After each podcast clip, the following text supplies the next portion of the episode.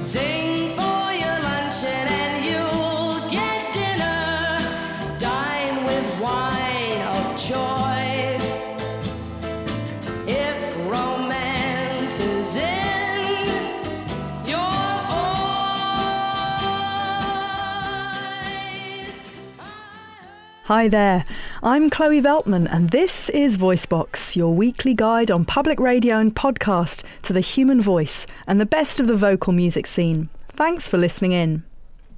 A while back, the Oakland Tribune reported the fascinating story of Tyler Thompson, a 15 year old African American from Oakland who somewhat improbably happens to be a rising star in the local Chinese opera world. According to the Tribune, the teenager has captivated audiences in the US and China with his ability to sing pitch perfect Mandarin and perform using many of the stylistics of the ancient art form. Tyler started singing in Chinese a decade ago when he was a kindergartner at Oakland's Lincoln Elementary School, where about 90% of the students are Asian. In the Tribune story, David Lay, chairman of the Chinese Performing Arts Foundation in San Francisco, called Tyler's singing very authentic. But he also made reference to the gulf separating the young artist from his chosen art form. People just don't expect an Afro American kid to be doing it, Lay said. It's the initial shock. There's a sense of novelty. It's not unusual for singers who hail from one cultural background to dip into another for a specific project. Think of the all male South African a cappella singing group Ladysmith Black Mambazo's collaboration with American singer songwriter Paul Simon back in the 1980s, for example. But the long term immersion of a vocal artist in a musical heritage completely different from their own is far less common. On tonight's edition of Voicebox, we're going to take a look at how singers find themselves in this atypical position and what it's like to make it your life's work to sing repertoire that asks you to assimilate into a foreign culture. Of all art forms, music is in the best position to break down cultural barriers, but to what extent is this really true? To help us explore this question and others related to it over the next hour, I'm excited to be joined in the studio by two brilliant singers who are no strangers to embracing traditions far removed from their own. Welcome, Monica Jalili and Bridget Boyle to Voicebox. Thank you. Thank you. Born in the United States, Monica is of Dutch and German descent, but she's a renowned interpreter of Persian folk songs. Bridget, meanwhile, is an Irish American lass whose long-time musical passions lie in the realm of Balkan vocal music. She's a member of the acclaimed women's a cappella vocal ensemble Kitka and also performs with Brass Menagerie, a Balkan gypsy brass band. Thanks to both of you for being here. I thought we could get things rolling by hearing you both in action as singers. In a moment, we're going to hear Monica performing a song called Ey Vatan, Oh My Homeland, from her album Elan. And then a Bulgarian song entitled Sun Sanuvach, Sun Beluvach, I Dreamt Dreams Got Lost in Dreams, which features Bridget singing the top voice of the trio.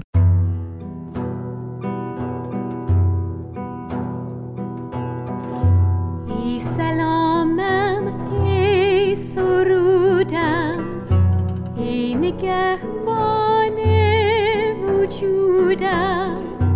ای غمم تو شادیم تو.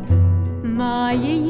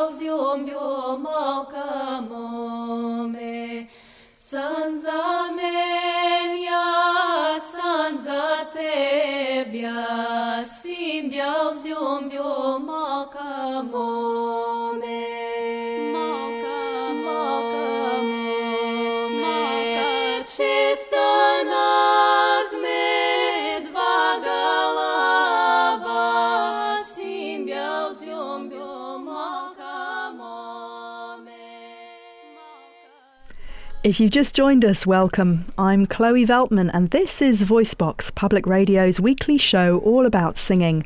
We're also available as a podcast on iTunes.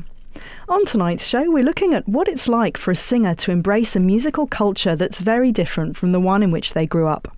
We just heard tracks introducing the vocal talents of tonight's guests. First up was Monica Jalili with Ey Vatan, and then we heard San Sanuvach, San Balnuvach, performed by Kitka and featuring Bridget Boyle as the top voice. Okay, so the Persian and Bulgarian that we heard you sing in those tracks just now are not languages you grew up speaking. Please, can you tell us, Monica and Bridget, uh, briefly about your cultural backgrounds? Well, I'm born and raised in New York City to parents of German and Dutch heritage. And um, Persian was the farthest thing from my mind and from my childhood. I really, I mean, I had, exception, I had a few Iranian friends, amazingly enough, in New York City. And your and your last name is Jalili, which a lot of people would say, oh, that sounds like it might come from Iran or somewhere around Exactly, it is. Um, thanks to my husband. I did take on his name. So my husband is Iranian. there. Uh huh. Okay. And uh, so, uh, yeah, I had a friend who actually said to me once, you know, I think it'd been really cool if you'd kept your maiden name, which is Bergenthal, which is German. Monica Bergenthal sings Persian music, and we used to talk about that. She goes, I think you'll get a really big crowd coming to your concert. And but um, I love Jalili, and I just didn't like Bergenthal, so I got rid of that. Jalili is, is a more musical name. it's a much in more musical ways. name. It is. What about you, Bridget? What are, what are your roots? Well, I grew up in Los Angeles, California. Um, my mother is a singer-songwriter, and she did she does country music, and my father's a recording engineer. So I've been around music my whole life. What languages did you learn growing up other than English, if any anything? Well, French in school. You sing in French, right? I sing in French, yeah. French became my second language, um, and I used to teach French as well. And but I heard German growing up, and no one really spoke it directly to me, mm-hmm. unfortunately. oh, okay. Well, what about you, Bridget? I took Spanish in grade school and French in high school, and never really got very serious about either one. I, yeah. So, in your early years as performers of vocal music, where did your interests lie? I grew up as a singer songwriter, and I played guitar, and um, you know, did music with my mom, and um, and then I was I also played I played in a, an ensemble that did rock music, and you know, I was sort of in the American pop world until college. What about you, Monica? A musical theater was what I used to really, really love as early as being a child. It- When I was a kid, all I wanted to do was be Annie in the musical. God, Me too. Oh, really? it was all about Annie, Annie, Annie, and uh, and then it just kind of continued through high school, and then college, and then even after college. That's what that was the music I was performing. I was doing musicals, touring around, and doing off Broadway shows in New York, and I Wow, that- loved it. Yeah, that, that's a that's a far cry from Persian folk songs. Yeah, and the and the singer songwriter rock music you were doing is uh, really doesn't have a whole lot in common with the kind of repertoire you sing these days. Well, we'll get onto that soon. so now we all know that vocal artists regularly perform songs from cultures different from their own. For example, if you want to make it as an opera singer, you have to have the ability to articulate yourself perfectly in a variety of different, mostly European languages, especially Italian, French, English, German, and Russian. Even singers in the pop music world sometimes take on the task of singing in a foreign tongue. Let's listen to a couple of examples now. First up, we'll hear the great German countertenor Andreas Scholl uh, essaying English folk music in a song entitled The Raggle Taggle Gypsies O. And then Josh Groban, an American singer songwriter, takes on a dramatic Italian love song, Per te. There were three gypsies come to my door, and downstairs ran this lady. Oh, one sang high, and the other sang low, and the other sang Bonnie, Bonnie Biscay. Oh. Then she pulled off her silk finished gown and put on hose of leather. Oh, the ragged, ragged Rex about our door. She's gone with the raggle taggle gypsies. Oh, it was late, late night when my lord came home, inquiring for his lady. Oh, the servant said on every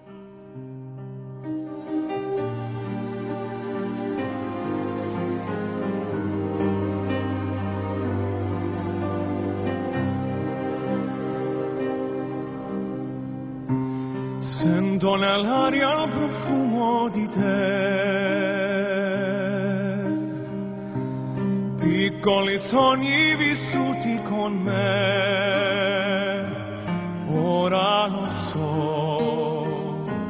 non voglio perderti.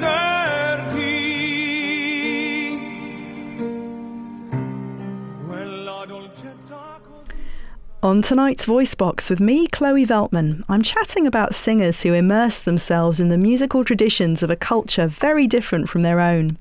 My guests in the studio are Monica Jalili, an American of Dutch and German extraction who specialises in Iranian repertoire, and Bridget Boyle, who performs Balkan vocal music with Kitka and Brass Menagerie, but identifies as Irish American. Monica and Bridget, the songs we just heard both demonstrate the common practice of singers performing in languages different from their own mother tongue. And both guys that we heard had pretty perfect diction, I think you'll both agree. Uh, Andreas Scholl, whom we heard sing the Raggle Taggle Gypsies O, is German, and Josh Groban, who gave us his rendition of the Italian song Per te, is American. So, what's the difference between what you're doing as artists, working in traditions different from the ones you grew up in, and, and the likes of Scholl and Groban and countless other vocalists? From first listening, most people would say there's there's no difference. You know, um, they're singing a song in another language, which is what I do. Um, is what Bridget does, but it's for me, it's something that I've completely fallen in love with. It is the only music that I sing now. It's the only music I want to sing now, and it's it's become my life. It's it's almost it could be in any language at this point. It's what speaks to me. It's it's as if it's just a part of me at this point. Um, it's just completely natural for me to sing in Persian, um, and I've been doing it for so long now. It's almost as if it's become my mother tongue, you know. But it's not. I mean, I can speak and have a conversation, but it, it's just it's the natural thing for me to do at this point, rather than just one, you know, one-time thing. I'm going To go sing. dabble. Exactly. Yeah. What do you reckon, Bridget? Well, it's interesting. I'm thinking about Kitka and how um, Kitka sings in up to 21 different languages in one concert. And so, um, in some ways, we're similar to the people that we just heard um, because none of us are really diving in deeply to one language in the context of Kitka. And so it, it, it actually creates a lot of interesting questions for us and challenges. And in a way, it becomes more of a craft than an immersion in one thing. Um, but what we've started to do, which is actually deepening our relationship to different styles of music, is to put together programs of one from one country. We're really taking time to dive deep, more deeply into the languages and into the cultures, so that we have more context for what we're doing. Um, and we've, you know, traveled and visited those places and, you know, associated ourselves with the people who are there, you know, on the land. well, I would argue that that's really what sets you and your colleagues in Kitka apart from the dabblers, you know, the Josh Grobans of the world who just, you know, fancy doing a whole album in, in Italian and, and do it quite well. I mean, right, of course, we're talking about many different languages and many different cultures within the whole Central Eastern European region, but at the same time, there's an immersion in that part of the world that that is is is you know quite unique in a way. There aren't too many American groups that are, are doing that. Well, let's hear more about your individual stories and paths now. Monica, your first steps as an interpreter of Iranian song didn't go very smoothly, did they? Can you tell us what happened? Um, I was at a friend's house for dinner in New York, and she's Iranian. And I was coming in, and she was just finishing up her lesson. She was studying the santur, which is this Iranian um, dulcimer instrument, and he was her teacher. As he was leaving, my friend said, "Oh, you know, Monica's a singer." He said, "Oh, yeah. What do you sing?" I said, "Well, I do theater and stuff." He says, oh, "I'd love to hear something. Could you sing for me?" And I just sang some musical theater piece, something. I don't remember what it Was was. it from Annie? No, I'd grown out of the Annie phase. um, and uh, and then about I think it was about a month later, he called me up. He said, "Do you remember me? Um, I, met you at so and so's house." And he said, "You know, I'm putting a, together a concert for the Persian New Year." We got together and and we taught maybe about five or six different songs, and it was extremely difficult um, for many reasons. One, because we didn't rehearse enough, and B, I you know, I could never really. I mean, I was sitting there literally reading it, even in the performance, um, and also reading the translation, which I'd put for myself under each word, um, because I couldn't get what it felt because I just didn't know these words. And here I am, trying to practice at home. My husband, who speaks Farsi, was like. Oh God, you're making mistakes. And then he realized he was wrong because these were all different dialects that he didn't know, and it sounded like badly pronounced Persian or Farsi because he just didn't know. The concert was um, No, not not very good, unfortunately. And it was to an audience of about 250 Iranians, older, who all knew all these songs. You know, they grew up with them, and I felt like I destroyed them. And I was really, I felt, I just wanted to run away. It was, uh, and um, Well, how did you go about picking yourself up again and dusting yourself off and then immersing yourself finally in the Well, Iranian repertoire? That's where I really credit my husband, who who stepped up. Unfortunately, he wasn't even at the concert, which was Uh-huh. probably a good thing that he wasn't there. But anyway, um, I put those songs on a shelf, and um, and I initially said I'm never going to touch this again. This was really embarrassing, and I felt really defeated after that.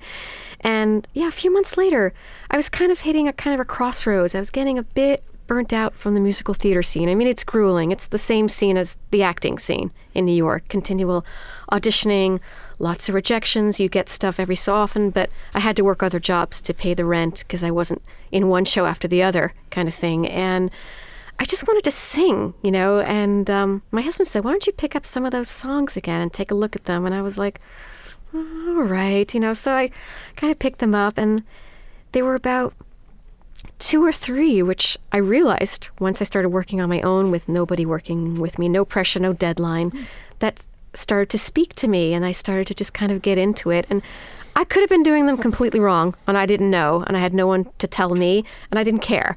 At that point, I was just, I finally was getting the meaning, what the songs were, and I just, they just, I just started to sing. I didn't have to look at it anymore, and it just started to become a part of me.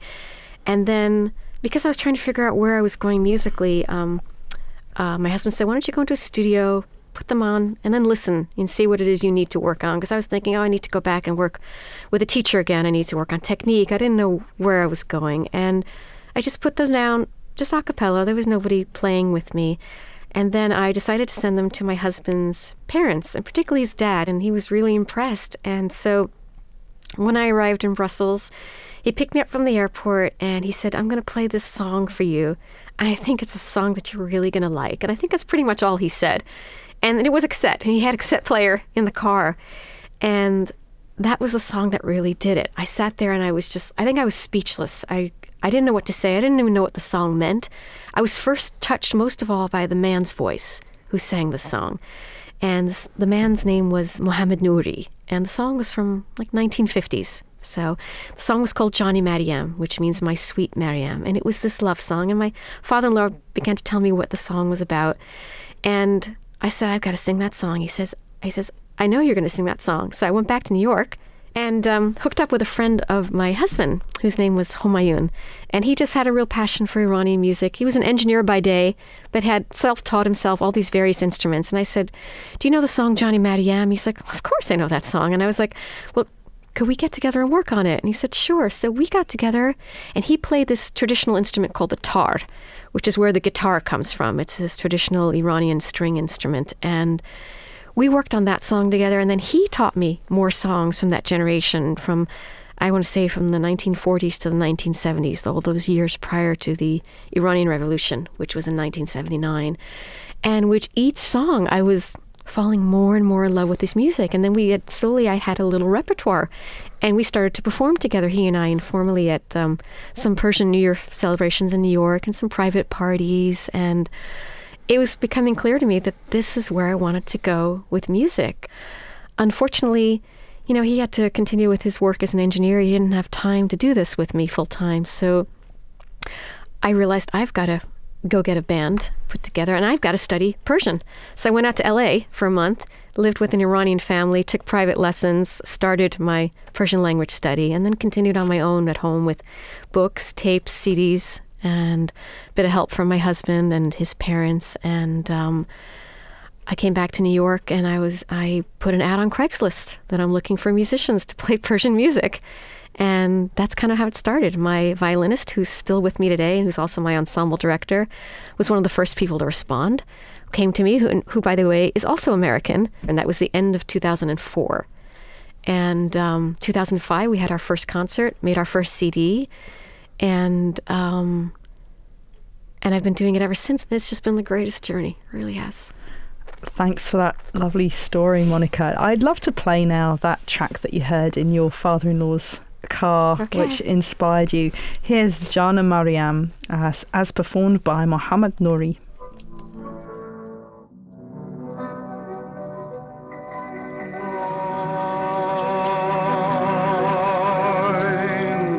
سرخ و سفید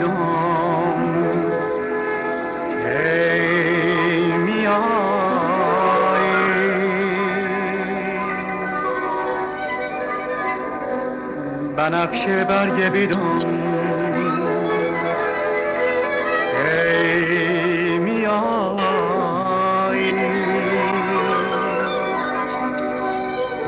تو گفتی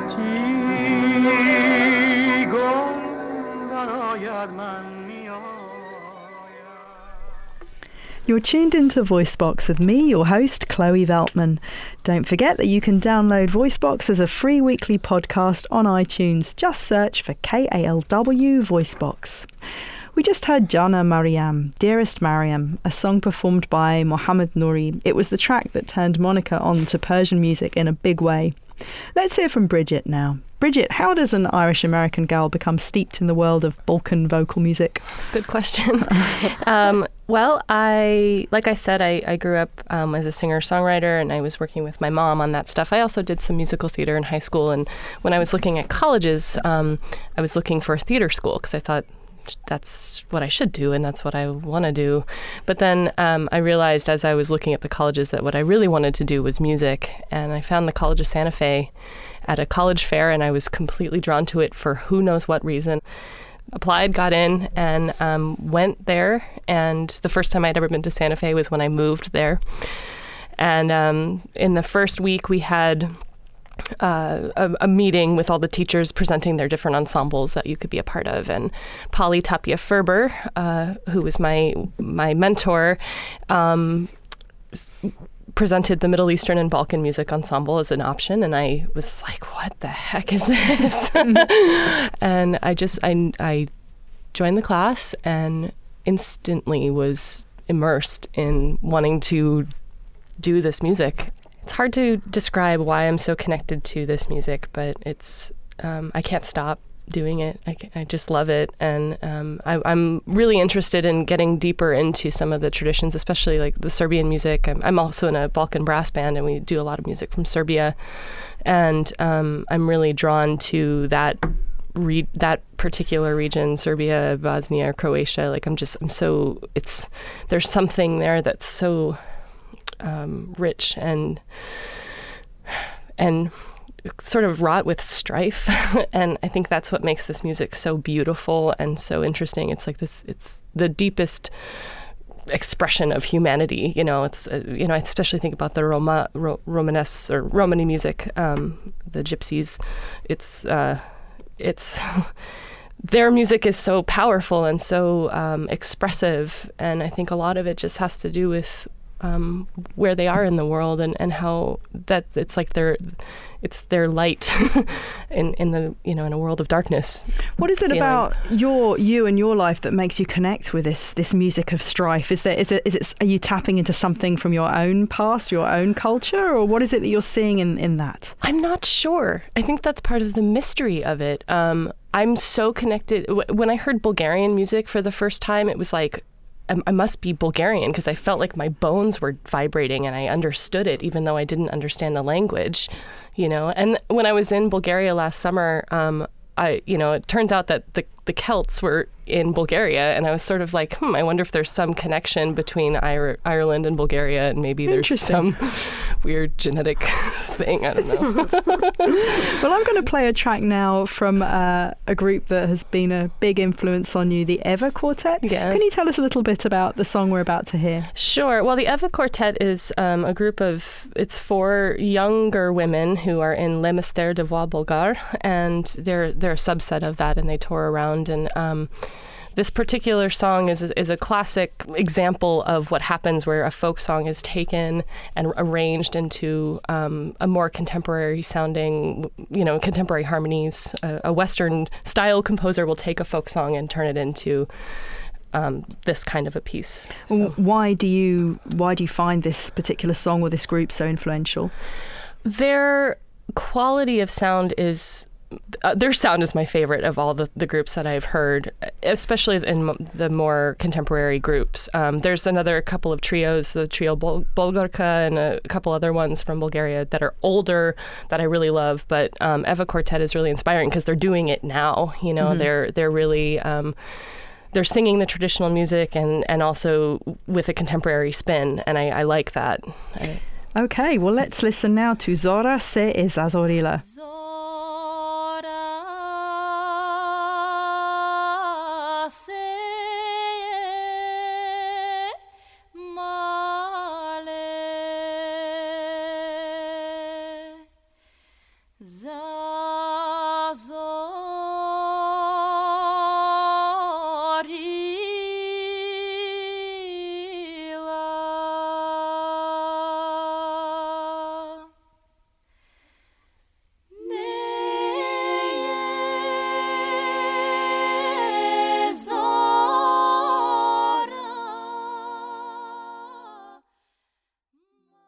I'm Chloe Veltman, and this is VoiceBox. Don't forget you can follow us on Twitter and Facebook, and please download our free weekly podcasts by visiting voicebox-media.org or iTunes. Tonight's edition is devoted to looking at what it's like for a singer to embrace a musical culture that's very different from the one they grew up in. We just heard a track from the Eva Quartet entitled Zora se iz Azorila, which greatly influenced Bridget Boyle, one of my guests on tonight's show. Our other guest is Monica Jalili, a singer of Iranian folk songs. Balkan vocal ensembles often require a completely different technical approach to singing compared to the way most people sing in choral groups in the West. The same can be said of Iranian vocal stylings. How easy has it been for both of you to adopt the necessary vocal approach to sing your music well? Well, actually, um, I did not really take on a different technique vocally. I I kind of just put myself into the music, singing the way I would do it, which is very different from the original singers, um, and how it felt to me to be done. So I sing it the way um, I feel it, which is just the way my, my voice just just crossed over to it. I didn't do anything different technically to do it. I simply adapted the language and made the song a part of me. What about you, Bridget? I- It's similar, actually. I, I find that folk music um, hmm, of most cultures is, is really just an ex- extension of your talking voice. It's it's something that everybody can do, and um, that was a really interesting thing to realize in the context of Balkan music, because you know everybody, it's like, what is that placement? What is that nasally thing? And, and what you know when it, when it really comes down to it, it's just like you're talking, you're talking, and then you're singing, and that's folk music, you know, and. Um, and so there wasn't much real like i mean there was a moment at which i realized that and it was like oh okay i can just sing. And the language actually informs the technique the most i find um, you know the, the way the vowels are placed and um, you know and then doing different music from different cultures and different places there is different placement but so much of it is based on the language it's it's um, it's it's a vehicle for the language uh, you know and And yet, if I were to attempt to sing one of the songs that, that you perform, I wouldn't sound anything like you. I mean, you know, I'm, I come from a the British choral tradition, right? So I could sing those words to one of those beautiful Bulgarian or Serbian songs, and you would never give me an audition, much less admit me to your group. So, Well, it's interesting because I find that people who've been trained classically have a really hard time um, get getting into the Balkan t- vocal placement, um, mainly because the voice has been trained to be placed in a very back, kind of like open uh, way, and and um, the Balkan technique is more forward and focused, and and um, and it's I think it's just a when your voice and your muscles are trained a certain way. It's like asking an ice skater to run a marathon, you know, or you know, a football player to ice skate. it just mm-hmm. doesn't work so well. So okay. Well, it's see. So, what was natural to you may not be so natural to some other people. I yeah, suppose. that's true. You were born to sing this repertoire. Yeah, I guess so.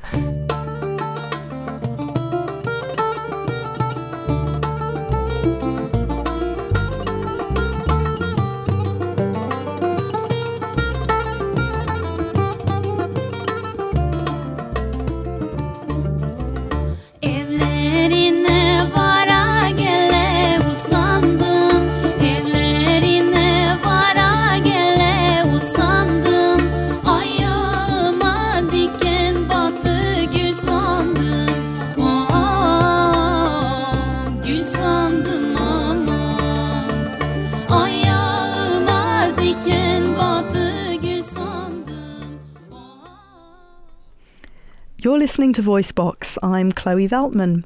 VoiceBox is available as a free weekly podcast via the VoiceBox website at voicebox-media.org and also on iTunes. Don't forget you can also follow us on Twitter and friend us on Facebook. I'm in the studio with Bridget Boyle, an Irish American vocalist who has immersed herself in Balkan music, and Monica Jalili, a singer of Dutch and German parentage who specialises in Iranian folk music. The track we just heard was a Turkish song entitled Evlerina Varagele Usandum. The vocalist who performed the track, Brenna McCrimmon, described herself in an email to me as a very typical Canadian mongrel of Scottish English heritage. Her description made me laugh. Brenna came across some recordings of Turkish music in her local public library in Toronto one day and became intrigued by the music, which she found very expressive. So she sought out people in Toronto who played this music.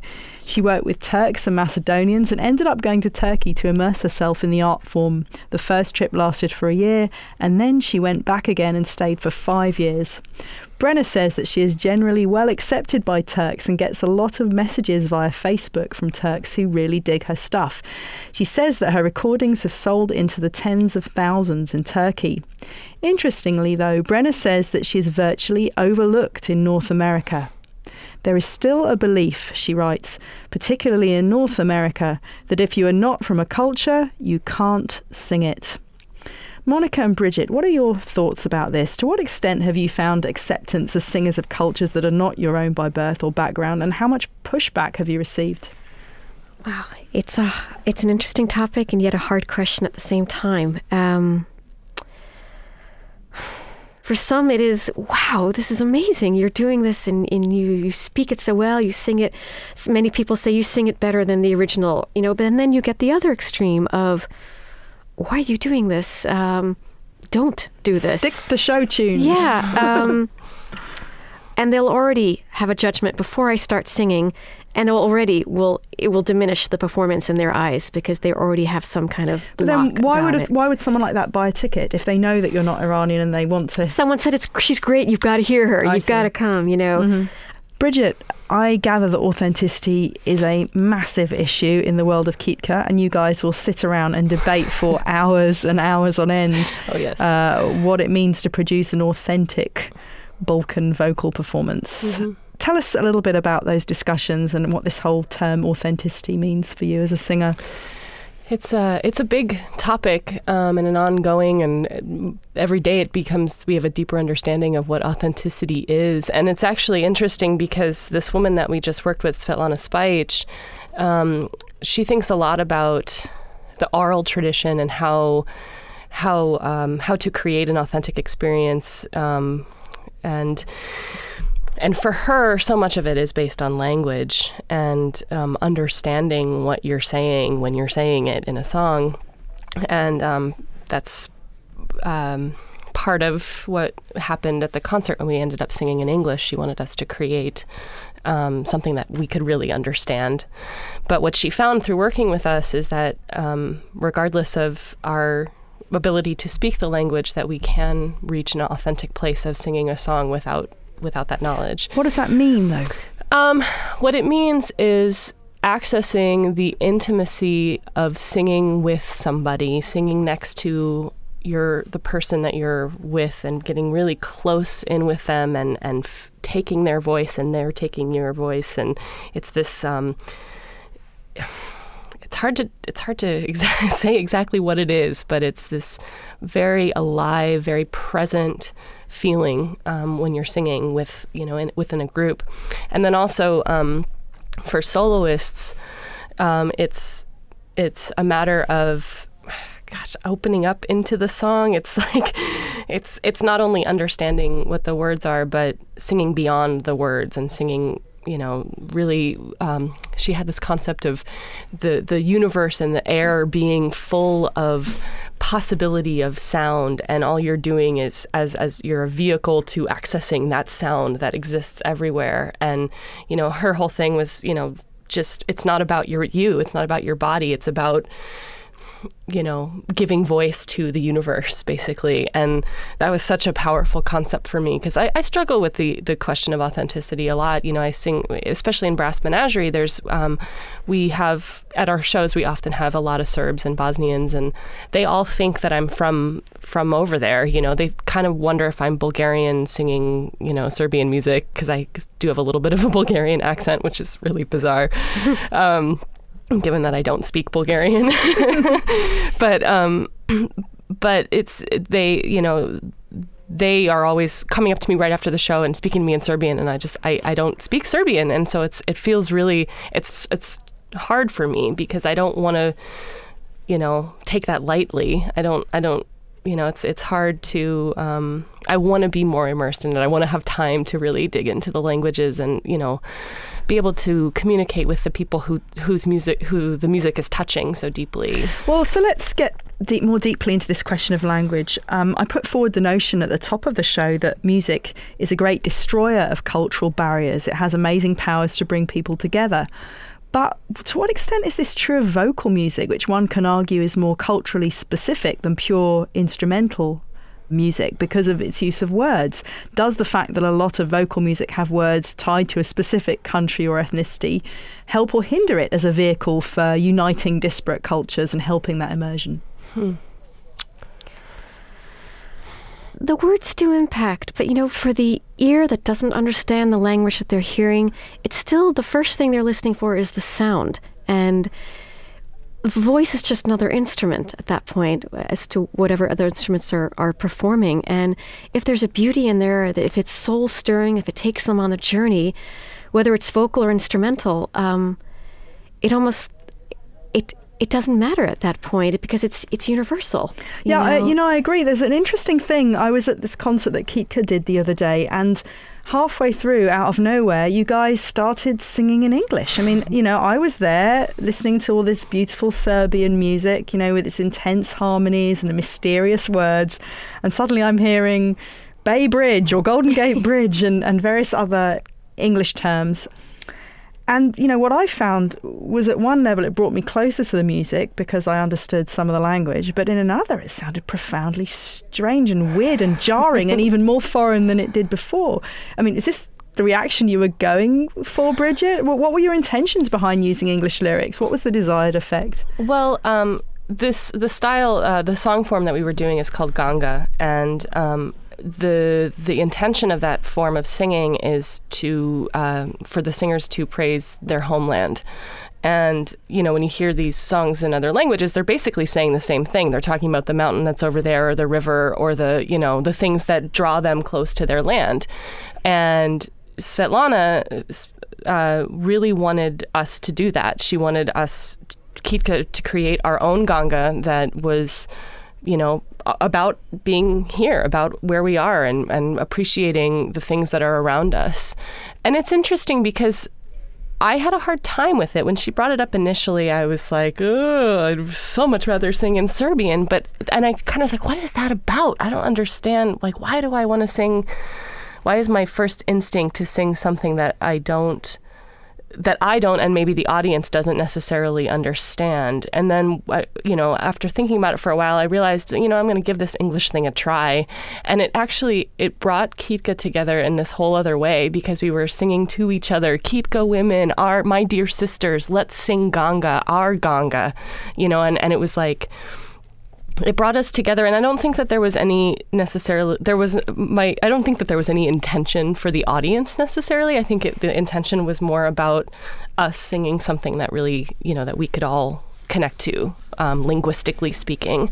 I know, and it was, you know, it was like I knew that it was going to have that sort of impact on the audience because they're not used to hearing Kitka sing in English. I mean, in fact, I did the show a couple weeks ago, this um, Nick Drake cover show with this other band, with Brass Menagerie, and um, I had to sing in English. And the only thing that people said to me that night afterwards was like, wow, I've never heard you sing in English before. and it's so bizarre, you know, because uh-huh. that's my first language. That's my only language at this point, you know, and it's um, it's just so interesting that that's that English is so shocking, you know, even though it's what we speak person to person. It's it's a very interesting experience. Well, I'd like to share stories of a couple of other brilliant singers who fit into the mould of being artists who have developed reputations for connecting deeply with vocal music traditions that lie far beyond their own native cultures. First, I'd like to mention Erika Azim. Erika's parents were German and Ukrainian Jews, and she's been immersed in traditional Shona vocal music from Zimbabwe since 1970. Erika is also a master mbira player. My favourite part is the improvisational yodeling called Chigori in Shona that is often sung together with the mbira, Erika told me in an email. Being from a different background than the music one has devoted one's life to is a big disadvantage, she goes on to write. Many universities, for example, want an authentic performer from the country of origin of the music, even if that person would be considered a beginner in their own country.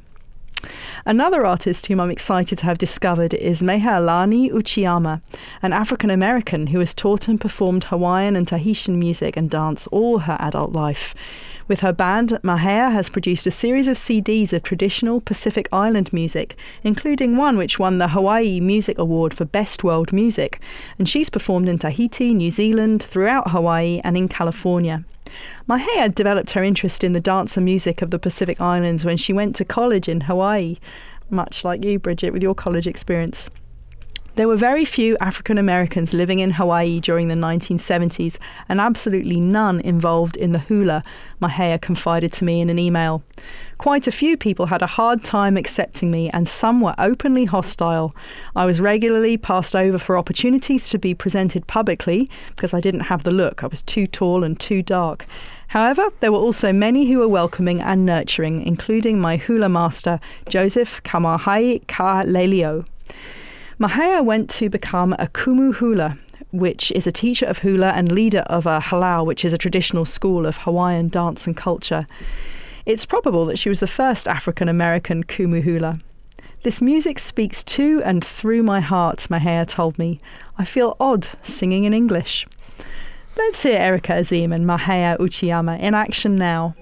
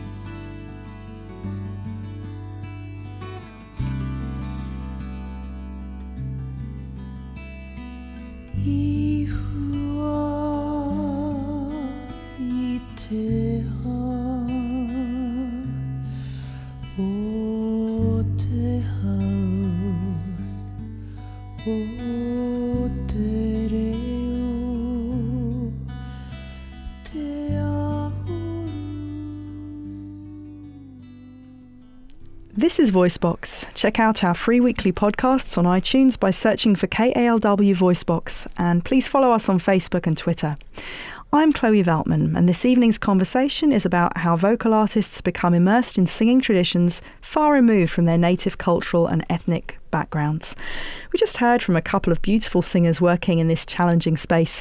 First up was Erika Azim, who comes from Eastern European Jewish roots and specialises in singing the Shona songs of Zimbabwe. Her song was entitled Chipindura. And then we heard A Walk by the Sea, a song performed by Mahealani Uchiyama, an African American who grew up in Washington, D.C. and has made Hawaiian music her life's work.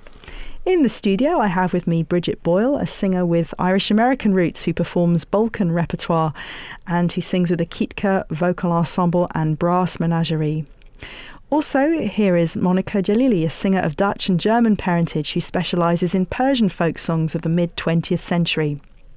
So I found this great quote from the cellist Yo Yo Ma, which resonates with what we've been talking about over the last hour or so. It was part of a speech that he made at the White House for a conference on culture and diplomacy. A Senegalese poet said, In the end, we will conserve only what we love.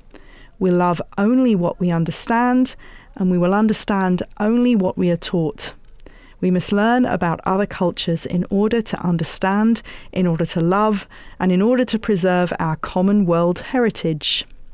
Monica and Bridget, what can we take away from what Yo Yo Ma and the Senegalese poet he quoted said in terms of the vocal music landscape? There's, um, yeah, that's a great statement, actually. And it's so true. I agree with it. That's what I would say first. um, you know, because it's, it really opens you up. I mean, it's this, it's one world we have here.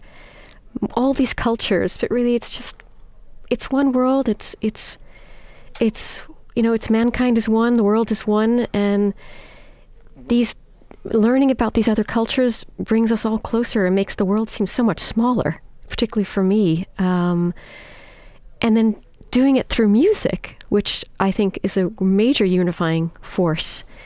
Just like Bridget said, I really think, I mean, I think it's the answer to the world's problems almost. I mean, if you want to bring about world peace, I mean, there's nothing else that seems to unite as much as music, no matter what country it's from, no matter what language it's spoken, because it goes straight to the heart. You know, it has, it's an expression of self, and we're all humans. It's like another, it's a language for us. It really, and it's a, it's a universal language, you know. Um, and it um, yeah it's so true. And it means so much to me. I mean uh, me bringing together iran and the us it's becoming one you know um, because it's shown that what these songs are about it's it's what humans all over the world feel you know? It's uh, it just happened to have been developed and started in iran but it could be any part of the world. And uh, it can speak to anybody no matter what their language and culture or background are.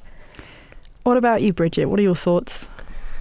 Vocal music is to me uh, part of why I love it and why I continue to do it is that it is the deepest expression of being human.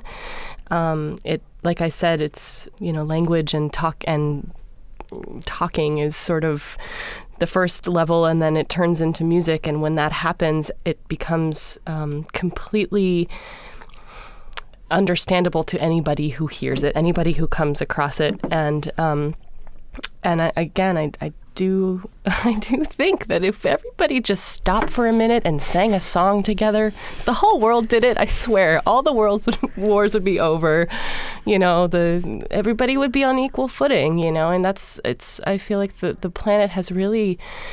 The whole human race at this point is so unbalanced, and there's so much aggression and frustration and and um, ignoring of just the basic human experience. And um, I think if, if there was some way to spread music to everybody, then um, all the problem. I mean, you know, of course, it's kind of silly and idealistic to say that it would all just turn go away, but I actually don't think that's that far from the truth. I mean, personally, when I'm feeling really frustrated or down or angry or whatever, if I sing a song, it it heals me. And I and um, and I've also you know in, in Kitka concerts we've experienced this so many times where we finish and somebody comes up and they're weeping and they're like you've just saved my life or you know and it's it's so powerful. And i think vocal music especially is um, because of the honesty that has to exist within it. And um, you know it's it's direct from the heart no matter what you do so Well, our time is sadly up for another week. I'd like to thank Monica Jalili and Bridget Boyle for joining me. Bridget and Monica, it's been a great pleasure conversing with you. thank you thank you To find out more about Monica Jalili, please visit her website at monicajalili.com. That's spelt M O N I K A J A L I L I dot com.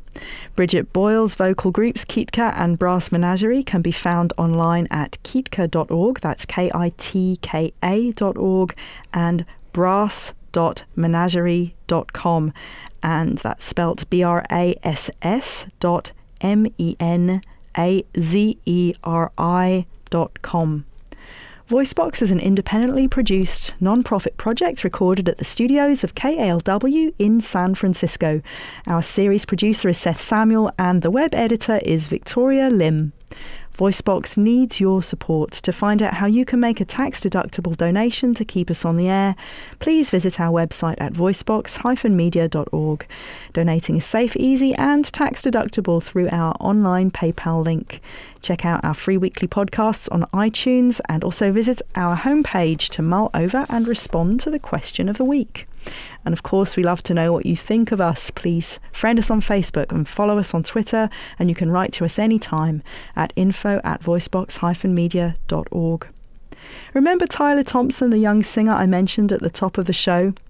At the World Children's Festival in Washington, Tyler, dressed in a black robe emblazoned with golden dragons, got a standing ovation when he performed as Justice Bao, a famous Song Dynasty judge who fought government corruption from the Chinese classic Bao King Tian. Here's Tyler now. Have a songful week.